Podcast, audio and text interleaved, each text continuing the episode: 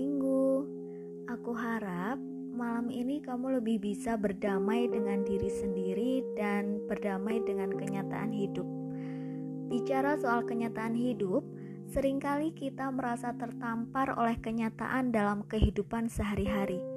Sebenarnya, justru kitalah yang berharap lebih dalam segala hal di kehidupan, sedangkan kita tidak memiliki kemampuan yang cukup untuk mewujudkan harapan itu sehingga kita sering kali menyalahkan keadaan yang tak sesuai harapan.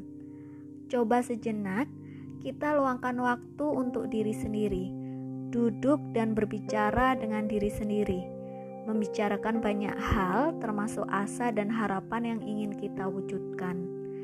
But when everything's getting worse, tak ada salahnya kita rehat sejenak untuk memulihkan tenaga dan memulai kembali. Jika terasa berat, kamu boleh kok bercerita kepadaku.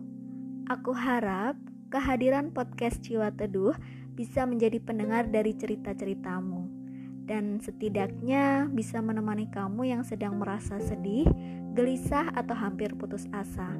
Karena terkadang kamu perlu mencurahkan kepada orang lain hanya untuk ceritamu didengar. And I'm here and I'll be your good listener. Aku berdoa semoga jiwamu, jiwa kita semakin teduh. Selamat malam.